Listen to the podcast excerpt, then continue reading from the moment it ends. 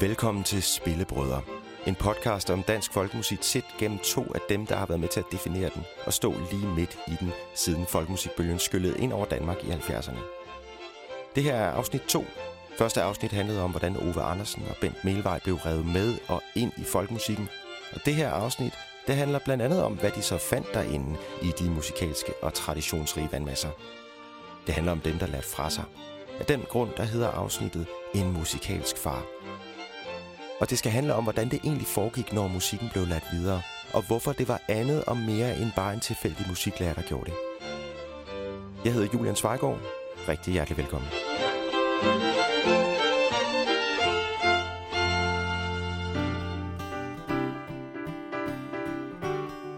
I afsnit 1 af den her serie, der var Ove lidt inde på, hvorfor han lige præcis spillede banjo, violin og harmonika. Det var ligesom hans far, som Ove altså vendte tilbage til, og med tiden kom til at ligne lidt, selvom han egentlig ikke ville.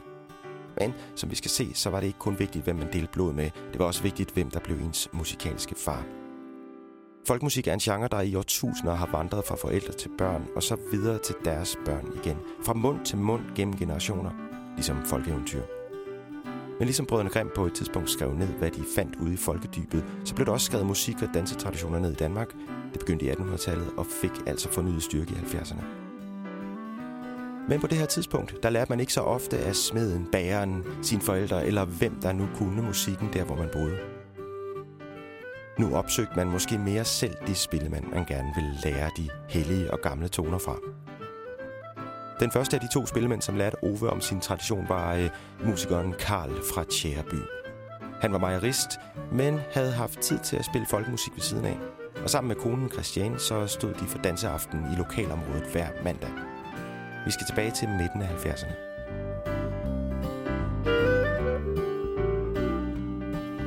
Dengang jeg havde spillet violin i næsten et år, der spillede på det tidspunkt i et orkester, hvor vi spillede sådan blandet folkemusik, som man gjorde. Jeg havde ellers spillet banjo i det orkester, men når vi kom til Gavnlort fra Æblebo, så fik jeg lov til at spille tredje stemme. Bare jeg ikke gik alt for tæt på mikrofonen. Så øh, det stod vi og spillede en dag på torvet i Randers. Og der var tre tilhører. Den ene, det var min mor. Og den anden, det var to gamle mænd. Det bedømte dem til at være, de har mindst været 50. Øh, de stod i udkanten, jeg kiggede på, og jeg kunne høre, de snakkede sammen, og den ene sagde, det kunne jeg ikke bruge til noget. Det var for forkert, eller for hurtigt, eller for langsomt, eller alt muligt for at være for noget. Men den anden sagde, ja, men det er da godt nok, at de prøver. De ved vel bare ikke. De har vel ikke lært det bedre. Øh, og det synes jeg lyder meget positivt. Så da vi var færdige med at spille, så trak jeg efter ham, som mente, at vi spillede måske ikke helt rigtigt og godt, men det var jo fordi, vi ikke vidste bedre. Så kom jeg og snakke med ham, og øh, det var en god snak. Og det endte med, at i løbet af de næste to-tre år, der besøgte jeg ham sådan to-tre gange om måneden, ude i hans hus, ude i Tjerby, ligger her øst for Anders. Jeg kom ind, og så blev konen kommanderet ud i køkkenet og lavede kaffe til os. Vi skal have noget kaffe, Kisser. Hun havde ikke Christiane hjemme, hun havde Kisser. Kalle og Kisser. Øh, og så lavede hun kaffe. Og så kom hun ind med kaffen, og så satte vi og drak kaffe. Og snakkede sådan, snik snakkede om ingenting og alting. Og så på et tidspunkt, så kunne Christiane godt rydde af bordet, og så gik hun ud, og så spillede Karl mig. Og han var en hissig saten, så en gang imellem, sådan, sådan, sådan, sådan, kan du forstå? Øh. Og hvis jeg ikke kunne forstå så ville jeg komme derud i køkkenet til Christiane, og så skulle jeg danse den med hende. Kan du så forstå det? Ja. Og øh, men jeg kunne også lide ham, når vi kom fint ud af det sammen. Øh, noget af det, vi spillede, det var jo så det, som, øh, som vi skulle spille til Folkedansforeningens bro i Hasten mandagen efter. Mm. Øh, og øh, det var så så heldigt, at Christiane der, hun var danselederen. Så øh, hun lagde ikke sådan en plan om mange dage i forvejen. Men øh, når vi så var der, så kunne Karl så sige, den her, skal vi ikke have den på mandag? Nej, det har jeg nu ikke tænkt mig, men jo, men det kan vi så godt. Og så, øh, så fik de det til at passe. Så en del af det, vi spillede, det var det, vi skulle have næste mandag. Men ellers, så spillede vi bare det, vi, det vil sige, det Karl, han nu kom i tanker. Mm. Der ligger en bitte lille by, forstad til Hasten, som jeg kaldte den. Men de dansede på skolen i Hasten.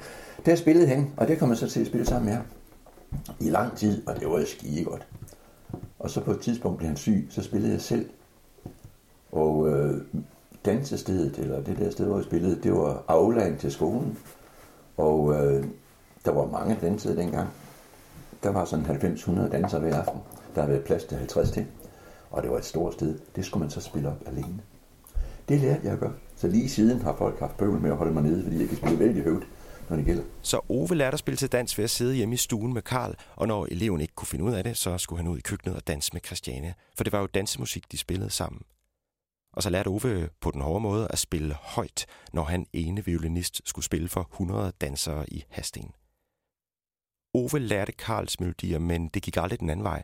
Det var spillemandens repertoire, der skulle videre til den næste i rækken, ikke den anden vej rundt. Men spørgsmålet var, om ikke Ove alligevel lærte Karl noget.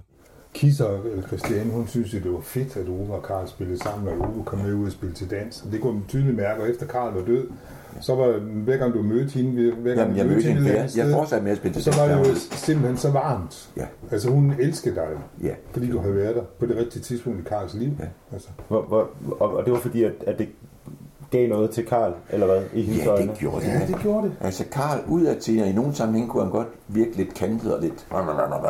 Men altså, den der meget, meget... Altså, en følsom side, den bløde, altså den der... Øh, den side, som han udlevede gennem musikken, den kunne han udleve Og sammen med mig. så den musikalske søn. Ja. Karl, han er det til fælles med de gode jeg har haft i mit liv. Jeg har haft to, at de kom meget dårligt ud af det med deres sønner. Det gjorde de. Enten kunne sønnerne ikke lide dem, eller så kunne de ikke lide sønnerne. Og Karl havde to sønner, som han ikke har snakket med i mange, mange år. Men han var min musikalske far. Og jeg samler på gamle mænd, jeg har gjort. Det er ikke dig, vent. Øh, han var min musikalske far, og jeg var hans musikalske søn, og vi kom ualmindeligt fint ud af det sammen. Øh, men overfor andre kunne han være en krasbørstig satan. Øh, efter han var død, og der var gået nogle år, så apropos kone to, Karen, vi er ude og lave kursus et eller andet sted. Et ugekursus. Og så den sidste aften, inden man skal hjem, så laver man sådan lidt, spiser lidt godt og laver det sjovt. Øh, og øh, så var der nogen, der ville synge sang eller optræde, gå på lignende væg, hvad de ville. Og så gik jeg ned ad en gang der på sådan et kursus, sted hvor vi var, og så hørte jeg ind bag ved en dør, violinspil, og jeg blev sådan fuldstændig. Det var jo Karl. Men Karl, han er fandme ved at dø i 7-8 år, 10 år på det der tidspunkt, 10-15 år. Og iskold. Men han spillede i den der lokale. Så stod jeg på lur, jeg tog ikke engang gå ind. Jeg stod på lur i lang tid og ventede på, at døren gik op, og udtrådte en af vores kursister. Det var en af Karls sønner. Og da han spillede, så var det nøjagtigt som at høre hans svar. Så på trods af, at de to ikke kunne holde hinanden ud og praktisk talt ikke se set hinanden i halvdelen af søns liv, så spillede søn som sin far. Det synes jeg er stort. Jeg synes, det er godt, man ikke kan løbe fra alting. Og det, her, det, det, det, det, folkekultur, det er jo roden bagud. Mm. Og her, her var den direkte forbindelse fra søn til far. Og hvor har faren far? Hvor har han musikalsk sind? Det var jeg sgu ligeglad med. Men, vi kom, men altså, det hele det hænger sammen. Og den der kontinuitet, mm. den er glædelig. Og det tror jeg er, det, det tror jeg er for alle mennesker. Hvad fik du med fra Karl? Det er måden at spille melodierne på, men først og fremmest så er det et eller andet, at når du spiller et stykke musik, så kobler du dig selv til den musik, som er omkring dig. Øh, øh, og det var hans måde at koble sig på sfærernes musik på. Ja, det lyder vældig højdragende, men altså sådan tænker jeg det lidt. Altså hvis man spørger Uwe om, hvordan han synes, min midt skal være, så refererer han helt klart tilbage til den måde, han spillede Menuet på sammen med Karl. Det er fuldstændig rigtigt. Mm. Det kan man ikke diskutere. Nej, det er rigtigt. Fordi det er simpelthen den eneste måde at spille Menuet på. Altså, vi har diskuteret det meget, men, men det er der, hvor en af referencerne er helt klart. Og så er der ikke noget som helst logisk i det. Der behøver heller ikke at være noget rigtig musikalsk i det. Men det er sådan der. Sådan gjorde Karl. Ja. Til synlædende, så gav han mig nogle melodier, og han gav mig nogle måder at spille melodierne på. Men det er ikke det vigtigste. Det vigtigste er, at han gav mig noget af sig selv. Igen det, at vi var sammen, vi drak kaffe sammen, og vi spillede sammen. Mm. Og han kommanderede, jeg gjorde som det blev sagt. Så han, han gav mig noget af sig selv. Og hvad det helt præcis er, det ved jeg ikke altid. Nej. Men øh, det er med til at have gjort mig til den, jeg er i dag. Ove spillede nogle år hos Karl og lærte et repertoire, et håndværk, og fik altså også en forbindelse til en gammel mand, som på nogen måder blev en af hans musikalske fædre. Men Ove skulle videre i musikken. På det her tidspunkt, der var der ikke nogen konservatorieuddannelse i folkemusik. Det kom først 20 år senere, da det såkaldte Folkekons blev oprettet i Odense. Indtil da, der måtte folkemusikere i Danmark, som havde lyst til at lære musik på en uddannelse som supplement til mesterlæreren, ja, de måtte gå på det helt almindelige konservatorium og prøve at få presset så meget folkemusik ind som muligt. Ove startede på den nyoprettede linje for musiklæreraspiranter på det jyske musikkonservatorium, den linje, der hed AM, som stod også står for almen musikpædagogik. Og nærmest fra det øjeblik, der skulle han også have en ny musikalsk far. Det var i starten af 80'erne, fordi der var jeg startet på konservatoriet. Der spillede jeg, man skal have et instrument, som man spiller, og jeg spillede jo violin, og jeg spillede almindelig violin hos en klassisk. Ikke en violinist, men en brassist, som også spillede violinen meget rar med. Og det gik fint, men øh, så ville jeg gerne have lov til at spille spildevandsmusik. Og øh, det fik jeg lov til med stort besvær, fordi at mange pæne mennesker på konservatoriet, de kunne ikke lide det. Der var en, som hed Asger Lund Christiansen, cellist, som sagde, han så ingen skade af at spille ordentlig musik et par år. Øh, men jeg fik lov til sidst, fordi at de lærere havde på AM, de slogs for. Og så sagde Karl, du skal ikke have mig. Jeg er kun den mellemste bukkebruse. Du skal have den store bukkebruse, og han hed Næste de og jeg kendte ikke Niels Friis på det tidspunkt. Men Karl, han gjorde, og han så meget op til Niels. Øh, og med god grund, altså, han var fandme en god spiller. Og han synes, du skulle videre. Jeg skulle videre, ja. Du skulle lære noget. Nu havde jeg lært det, som han med rimelighed kunne lære mig. Hvad synes Karl om, at du startede på konservatoriet? Han synes, at han var stolt. Jeg tror bare, at hans, øh, sådan i gåsøjne, musikalske søn, han øh, blev til noget af det, som Karl ikke var blevet til, fordi det var tiderne og omstændighederne ikke mm. til. Den store bukkebruse. Karl fra Tjæreby kunne ikke lære sin musikalske søn mere, så Ove skulle videre, både på konservatoriet, men også til en anden og måske større spillemand, Niels de Fries. Men ham venter vi lige lidt med, for vi skal også lige høre fra Bent. Hvor Ove nemt kan pege på en eller to musikalske fædre, som han mødte i folkemusikbølgen, så fandt Bent noget lidt andet. Det var et helt miljø, som startede deroppe i Viborg en del år tidligere, end hvor vi lige har forladt Ove. Nemlig i starten af 70'erne, hvor Bent var begyndt at spille for stofmisbrugere, der blandt sin egen bror. Og hvor han mødte øh, blandt andre den legendariske spillemand Evald Thomsen. Og så kommer jeg derop, ikke? og den første møde i den der sammenhæng, det er jo øh, Evald Thomsen.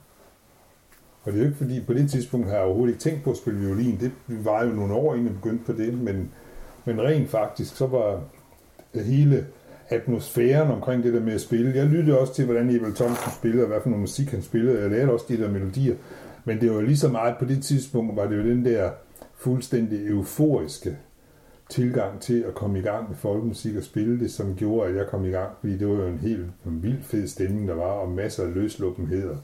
Bare spil med, det lyder af helvede til, bare spil, ikke også? Og lige om lidt bliver det bedre, ikke også? Fanden og hans pumpestok og cigar i munden, og der blev drukket noget øl, og der blev sunget, og det var hyggeligt, ikke? Mm. Der var, og det, på det der tidspunkt, det er jo det, er jo det der er så det er jo det, der sker ind imellem. Altså, der blev, man kobler jo fuldstændig den der enormt store interesse for dansk traditionel kultur med den første afstemning om EF. Altså der, folkemusik eller, og folkedans og folkeviser og dansk folkelige traditioner fik jo et ordentligt boom i de der år, fordi man, man ville have en eller anden national identitet i forhold til Danmark. Mm. Og så blev Edvald Thomsen jo ansat, han var på finansloven, han var ansat som spillemand holdt ture rundt i hele landet. Og jeg mødte ham rigtig mange gange i de der år fra starten af 70'erne helt til slutningen af 70'erne. Der mødte jeg ham mange gange. Han var en, jeg synes, han var en sjov gammel mand, som spillede enormt sjovt. Altså, der var jeg rigtig meget gang i ham, og der er, der er jo enormt mange beskrivelser af ham.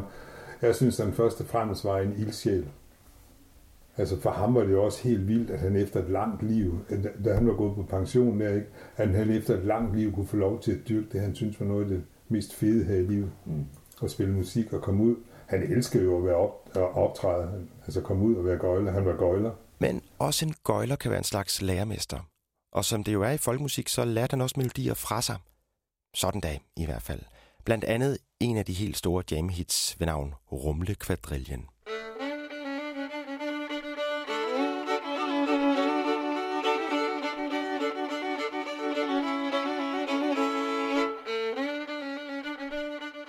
Jeg har lidt rumfilm af Thomsen. En eller anden pause på noget værtshusspilleri oppe i Viborg, hvor han tænker, den kan du, Ben, den her, den kan du klare at spille. Du skal du bare høre. Ja, sagde, det lyder da meget interessant. Lad os lige prøve det. Kan man gøre det på harmonika? Ja, det tror jeg godt, man kan. Ja. Så, så spillede de rumfilm. Spillede han den så langsomt, og så kunne du ligesom... Nej, det, nej, fordi det eksisterer ikke i den verden. Den er sådan her, så nu spiller vi den. Man kan ikke, man kunne ikke spille den i et langsomt tempo. Det. Nej, det kan man jo ikke. Man kan godt sige, at der var, hvis der er et svært sted, men det er, det her, det er de her to toner, damme, dakker, dakker, dakker, du lige skal tage. Så ellers, på det. Hvordan ved du? Jamen, det lyder fantastisk, tror jeg.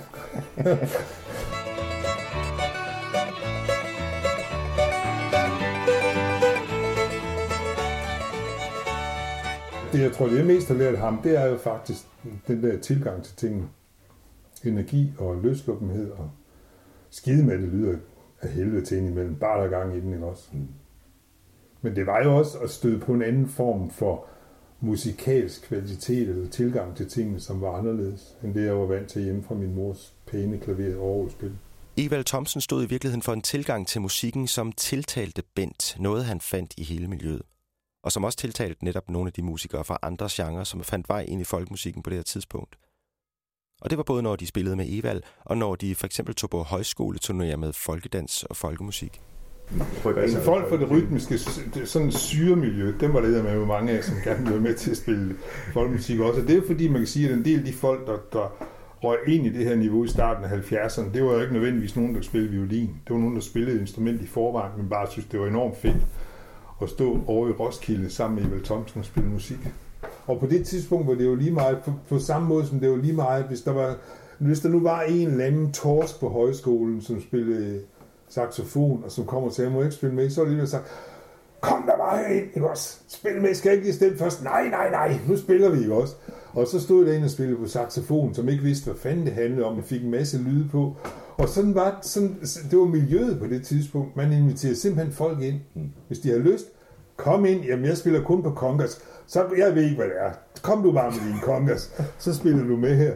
Og så stod de og dunke på den der kongas, ikke også? Og så var der fem spillemænd, som spillede til dans, ikke? Og en kongas og en på saxofon, ikke også? Så blev de fulde og gik ud, ikke også? Men Bent lærte i det hele taget folkemusikken fra mange forskellige personer, ikke bare fra Evald Thomsen. Han mødte mange forskellige musikere, blandt andet i Folkemusikcentret Hoager, og oplevede, hvordan man kunne nærme sig forskellige spillemænd med forskellige traditioner. Og han blev også selv kontaktet af folk, der syntes om hans spil, blandt andet da telefonen ringede fra en af de store legendariske spillemænd, nemlig harmonikaspilleren Karl Skorup. Det var først lige pludselig, at på et tidspunkt i Hue i 1978, så kom der en fyr hen til mig, som hed Vagn Dahl, og så sagde han, jeg sagde, hej Vagn, jeg vil gerne vil hilse på dig, du spiller bare enormt godt på violin. Og så sagde han, ved du hvad, jeg synes også, du spiller rigtig godt på harmonika, gider du ikke lige at være med?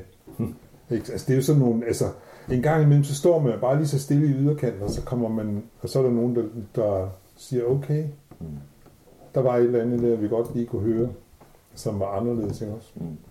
Og det, så, så det var først langt senere, at jeg selv blev ringet op af Karl Skår, fordi jeg havde siddet og spillet sammen med ham ude i Hoa på klaver.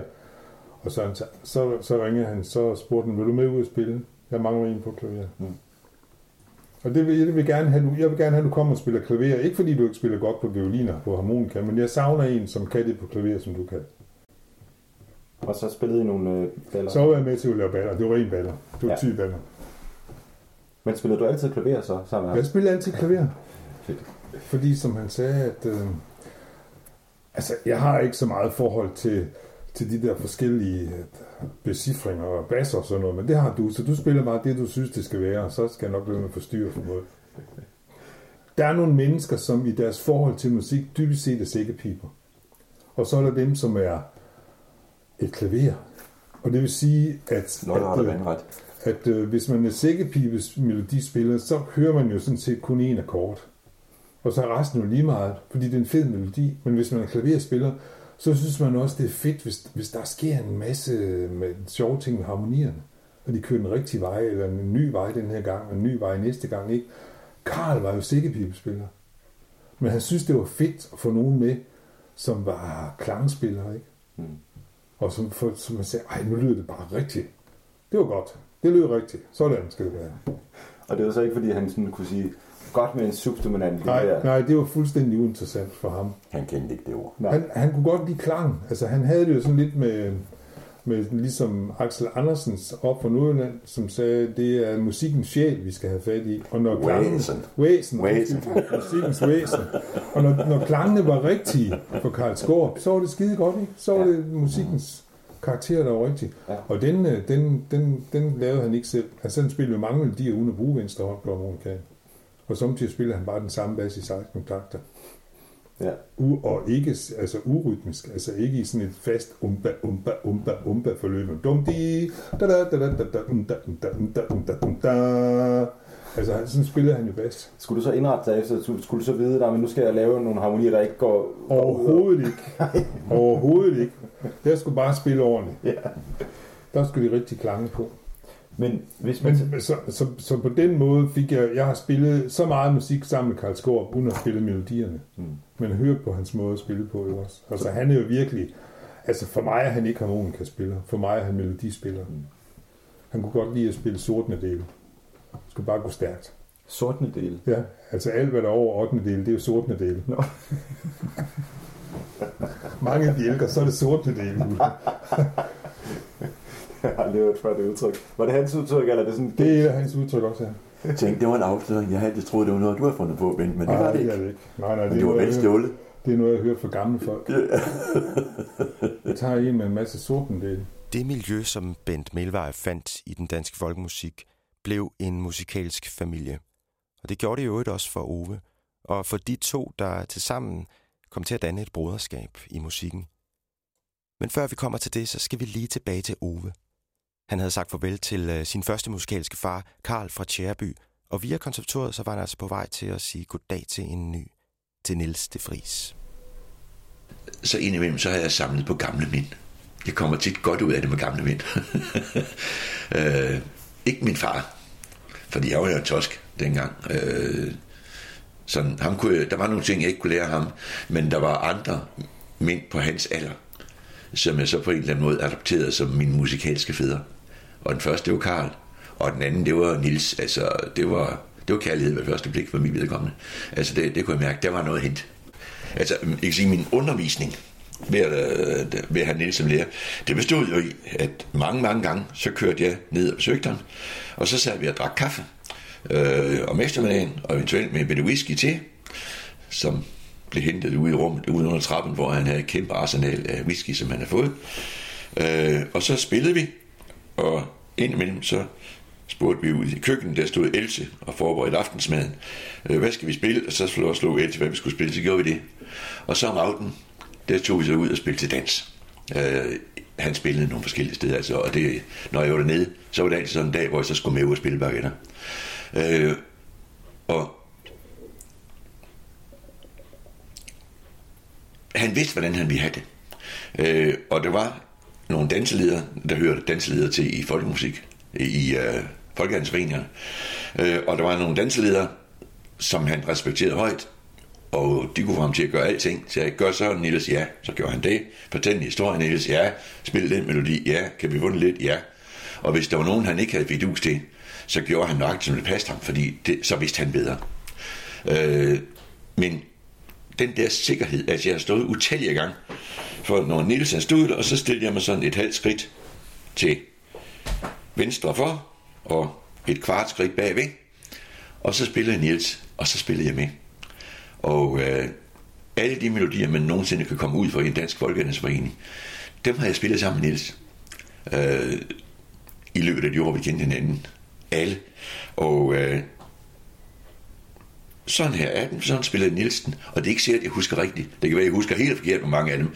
Men øh, når jeg spiller den, så, så genoplever jeg et eller andet samvær. Et eller andet dybt samvær på, altså igennem musikken og igennem noget snak, men et eller andet på en meget dyb plan, hvor at vi forstod hinanden. Og den glæde ved at forstå et menneske på dybe planer, den er ubeskrivelig, altså. Øh, og den er alting værd. Det er jo en af det, man, noget af det, man bruger gamle venner til. Det er noget af det, man bruger koner og kærester til. Øh, det der med at, øh, ja, Altså, det lyder højdragende, men sådan, altså, sådan fornemmelsen af at være sjælevinder. Øh, og det lyder vældig højdragende. Og, og hvis Niels hørte sådan noget, så vil jeg sige, ja, ja, ja, ja, ja, ja han snakker. Øh, men, men jeg oplevede, at vi forstod hinanden dybt. Øh, og at han var den der, så gammel var han heller ikke, men for mig der var han den gamle mand, som jeg tillod, som jeg gav mig selv lov til at tage ved lære af. Øh, så ja, det vigtigste, det var, at vi havde nogle oplevelser. Jeg havde nogle oplevelser, og jeg er sikker på, at Nils havde Nils også, ellers havde han taget sig gode tøj godt. Øh, hvor vi var tæt på hinanden og var glade for det. Og som bivirkning, så lærte jeg så en masse melodier og, og måde at spille melodierne på. Men det vigtigste, jeg lærte, det var ro. Der var en utrolig ro over den måde, han spillede på. Øh, og den forsøger jeg at udtrykke på den måde, som jeg nu gør det på, når jeg spiller. Altså, en stilfærdig ekstase. Altså, hvis du, hvis du tænker på, hvad der kommer lige om lidt, så er du ikke så, går du glip af noget. Hvis du tænker på det, du lige har lavet, det kan være, at du tænker, der var jeg nok god, eller der spillede jeg forfærdeligt. Øh, det er heller ikke det samme. Men hvis du er 100% i det, du foretager dig lige nu, det kan man kalde ekstase. Man tænker ikke på før, man tænker ikke på efter, man tænker ikke på over, under, men er lige der. Og den der fuldstændig stilfærdige jyske ekstase, den, den, den, den, den tilstand var jeg i mange gange. Mange, mange gange sammen med Niels. Øh, og det er dejligt. Og er du, altså, har du så taget den måde at spille på med til dig, når du spiller nu? Er det, den, er det det, der sker, når du står på scenen og spiller til dans nu, at du finder ned i den der jyske ekstase? Det er det, jeg prøver på. Det er det. Øh, og så... Han anså ikke sin måde for at være bedre end andres måder. Er jeg helt sikker på. Han var meget, meget åben over for alting over for andre. Men den måde, han spillede på, det var den måde, som var... Altså, han var ærlig over for sig selv. Han spillede ærligt spil. Han spillede sig selv. Øh, øh, og den der sikkerhed omkring det, at være sig selv og spille sig selv, jeg tror, det var den i høj grad, det er jo tiltrukket af. Øh, så der er masser af melodier, som jeg har lært altså, at altså, spille sammen med Nils, som jeg ikke spiller, som han gjorde. Men inspireret af ham, så spiller jeg mig selv, når jeg spiller dem. og jeg tror i virkeligheden, at øh, det var en vigtig ting. Og så det der med, at jeg synes jo altid, at han spillede skide godt. Både Ove og Bent var altså hoppet direkte ind i bølgen, da den kom. Bent lige med det samme ind til behandlingscentrene, til det glade, syrede og magiske musikmiljø, og Ove ind i favnen på to musikalske fædre, Karl fra Tjærby og den store spillemand Niels de Vries. Men som man kan have musikalske fædre, så kan man også have musikalske brødre. Og foruden det store folkemusikfællesskab, så fandt begge mænd noget, de kom til at kalde en familie, eller måske endda et broderskab. Jeg vil bare sige, at lige præcis også den periode, der mødte vi jo nogle af de mennesker, som vi har været sammen med resten af livet. Ja. Altså, vi. vi mødte jo det af den musikalske familie. Det var jeg begyndt at spille med. Ja. Der mødte vi jo den der musikalske familie, sidst som, 70'erne. som vi har været en del af siden nu. Mm. Men jeg tror bare, det er, jo- det er jo ligesom, det, det må du også have oplevet selv. Du var til stede på et eller andet tidspunkt, hvor det lige præcis passer sammen med, og så kommer der tre eller fire andre, fem med andre mennesker, og dem kommer du til at svinge med resten af livet. Mm. Ikke? Altså spille med, og du kan spille med alle mulige andre, hvor det også er enormt dejligt og sjovt, men der er nogen, som bliver din familie et eller andet sted. Og det tror jeg, det, det gjorde det, det gjorde det der selskab. Altså Ove har ikke nogen bror, men han har mig.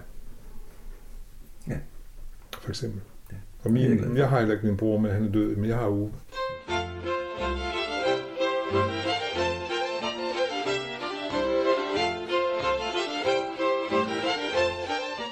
Ud af det broderskab voksede et orkester, som kom til at være en milepæl og en grundsten for dansk folkemusik i mange år frem. En af de musikalske brødre var spillemanden og sangeren Lars Lilholdt. Og han kom til at lede nogen fra det her broderskab, også Ove og Bent, i retning mod en gammel støvet nodebog, efter Rasmus Storm. Og det blev begyndelsen på det orkester, der kaldte sig og kalder sig Rasmus. Og det er det, som næste afsnit af Spillebrødre handler om.